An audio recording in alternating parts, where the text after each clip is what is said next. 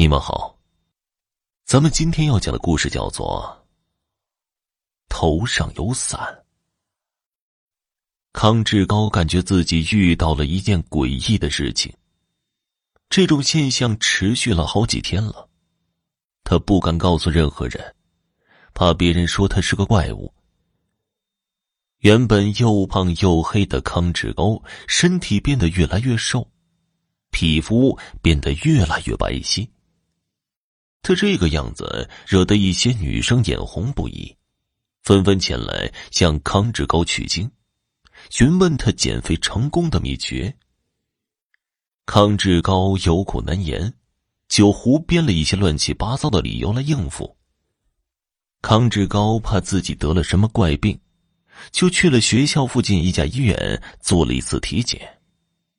检查报告要过两天才能拿到。晚上。室友姚勇破天荒的请康志高在校外一家饭馆吃饭。喂，我们俩关系一直不错，你就告诉我呗，你到底是怎么变得又瘦又白的？哎，你就帮帮我吧，我也是被女朋友刘小慧逼的没办法，才来向你打听减肥成功秘诀的。我。我怀疑有鬼在我头顶上。康志高犹豫了一下，眼露恐惧之光。他看了看四周，压低声音继续说道：“这几天，我总感觉头顶上有东西。下雨的时候，有这个东西挡着，我淋不到雨；出太阳的时候，有这个东西挡着，我晒不到太阳。”这么诡异啊！你不会是因为张倩的死而伤心过度吧？姚勇惊得张大了嘴巴，盯着康志高头顶看了好一会儿，却什么都没看到，不由得笑着说道：“哼，不过话说回来，有东西在头顶上帮你遮风挡雨的，这是好事啊！你看。”你变得又瘦又白，更健康了。别乱说，我和张倩之间真的没什么。长期被一个东西悬在头顶，而且不知道是什么东西，你说我会好受吗？我感到压抑、胸闷、呼吸不畅，这身体一天不如一天。康志高这么一说，姚勇沉默了。良久之后，他眼睛一亮。你不是想知道头顶上悬着的是什么东西吗？我有一个办法。一会儿的功夫，姚勇和康志高结完账，走出了饭馆，来到一个偏僻的地方。姚勇从口袋里掏出一个小塑料瓶子来，里面装了一半瓶鲜红的液体。这这什么东西啊？怎么像人血似的？康志高恐惧的问道：“我朝饭馆师傅要的，确实是血，但不是人血，是公鸡血，涂在眼睛上能看见平时看不到的一些脏东西。”说着，姚勇用手指蘸了点公鸡血，涂在了自己的眼皮上，然后抬头朝康志高的头顶上望去。我的妈呀！姚勇吓得脸色大变，尖叫一声，掉头就朝寝室跑去。康志高只觉得一股寒气瞬间从天灵盖直贯全身，冻得他好半天才缓过神，朝姚勇追去。追着追着，康志高就觉得不对劲儿，仿佛有个东西正从头顶上往下压似的。接着。康志高感到胸口发闷，肚子疼得厉害，一种窒息的感觉一点一点朝他袭来。康志高痛苦极了，双手捂着肚子，慢慢的瘫倒在地上。姚勇一口气跑回寝室，大口大口的喘着气。你怎么了？室友赵畅畅问道。吓死我了！我刚刚看到，离康志高头顶一尺多高的地方，悬浮着一个脸色苍白、浑身浮肿的女鬼。你知道吗？这个鬼，就是半个月前淹死的张倩。她悬在康志高头顶的姿势，和淹死后俯身漂浮在水里的姿势一模一样。姚勇咽了一口唾沫，胆战心惊的继续说道。张倩的肚子上还插着一根棍子，看上去就像一把伞的伞把，而张倩的身体就像个伞盖。棍子不停的转着，不停的转，她的身体也跟着转，乍看上去就像一把伞在旋转一样。真的假的？赵畅畅惊恐的问道。装公鸡血的塑料瓶还在呢。你赶快涂一点公鸡血在眼皮上，等一下康志高回来，你一看就知道了。我说的是不是真的？说完，姚勇掏出瓶子，蘸了点公鸡血，涂抹在赵畅的眼皮上。这个时候，门外响起了脚步声，接着门开了，康志高精神抖擞的走了进来。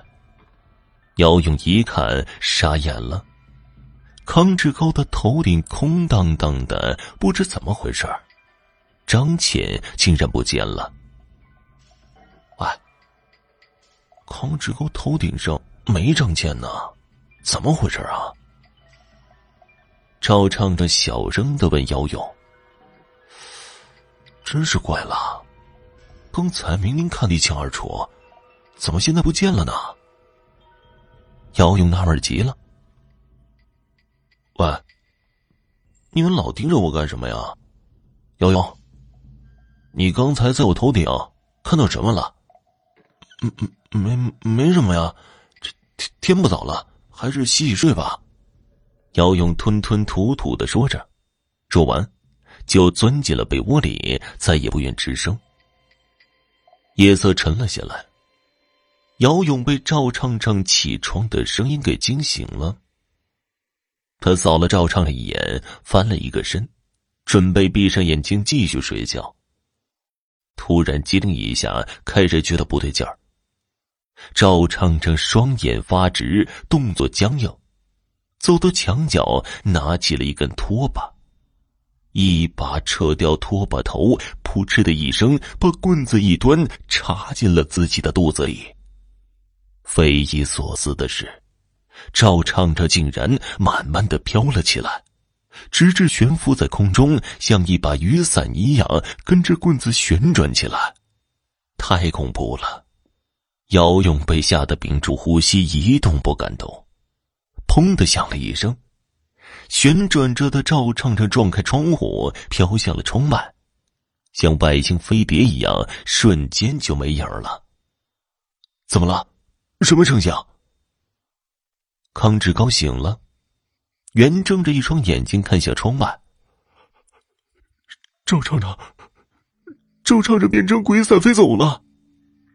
姚勇吓得全身发抖，把刚才发生的一幕以及张倩在康志高头顶漂浮的样子，对康志高说了一遍，之后，朝康志高高声的喊着：“张倩为什么缠着你啊？”你到底做了什么对不起他的事儿啊？康志高懵了。其实，我和张倩之间并不算太熟。张倩出事儿的前一天傍晚，天下着大雨，我放学回寝室的路上，正好碰到被雨淋得一塌糊涂的张倩。当时，因为我打着雨伞，所以就把张倩一路护送到了女生寝室。没想到，就这一送，闹得全校议论纷纷的。说什么的都有。照你这么说，那张倩缠上你，岂不更让人奇怪？姚勇皱着眉头说道：“看赵畅畅刚才的自残行为，一定是被张倩这个鬼迷住了。可是张倩为什么放过你，要害赵畅畅呢？”姚勇和康志高商量后决定，明天去调查张倩淹死一事。天亮之后，姚勇和康志高收拾好，就走出寝室楼上课去了。走到半路的时候，两人碰到了姚勇的女朋友刘小慧。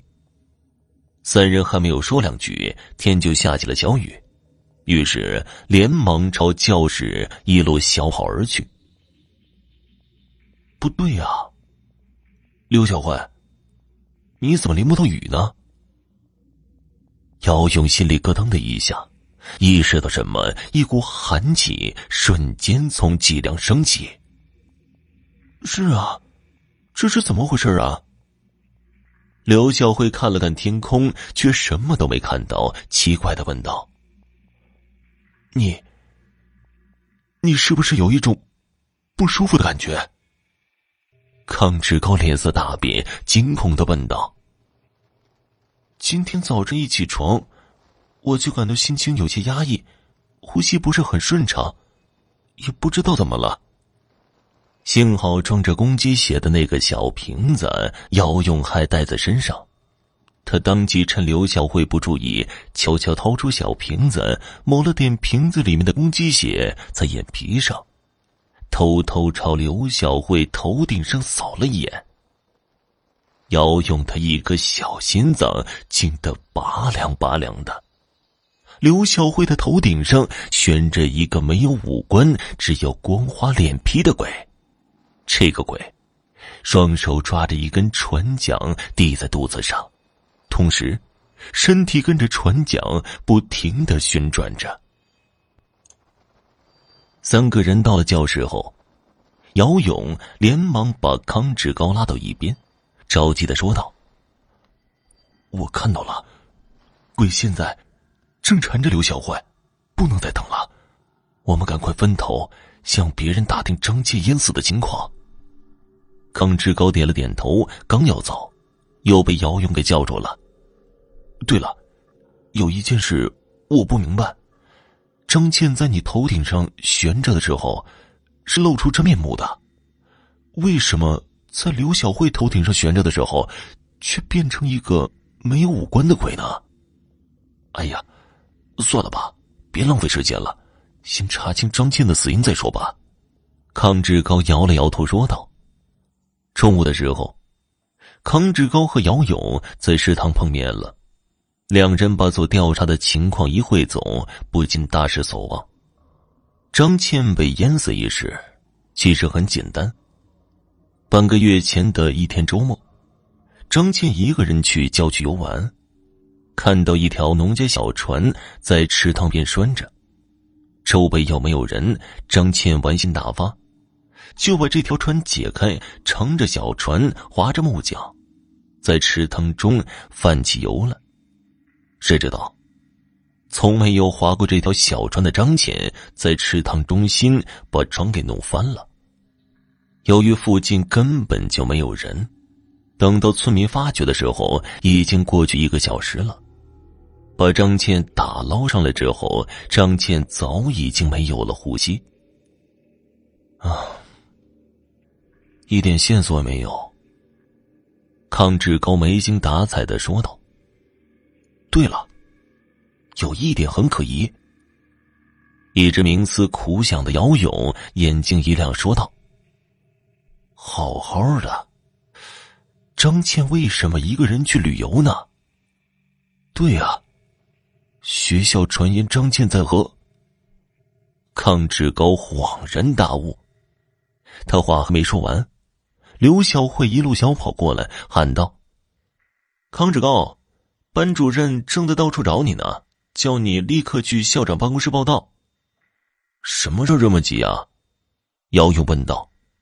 不知道啊，凭我的经验，反正不是好事。刘小慧摇了摇头说道：“走，我和刘小慧陪你一起去。”姚勇朝刘小慧点了一下头，对康志高说道：“校长办公室里，校长一脸严肃的坐在办公桌旁，旁边站着同样一脸严肃的班主任。”康志高同学，本来是想通知你的家人的，但考虑到你家离学校很远，因此和班主任商量后，决定还是直接告诉你了。校长扬了扬手中的一张纸，说道：“这是你的体检化验单，医院直接找到学校来了，你看看吧。”康志高接过化验单一看，傻眼了：“你得了肝癌，而且是晚期，估计只有几个月的寿命了。为了保险起见，医生建议你再去复查一次。”班主任老师痛心的说道：“出了校长办公室，康志高谢绝了姚勇和刘小慧想要陪他的好意，说道：‘我想一个人静静，下午再去医院复查一下。’转眼就到了晚上，康志高还没有从医院回来，寝室显得空荡荡的，姚勇觉得很不自在。”总觉得有什么事情要发生似的。好了，今天的故事就讲完了，感谢收听。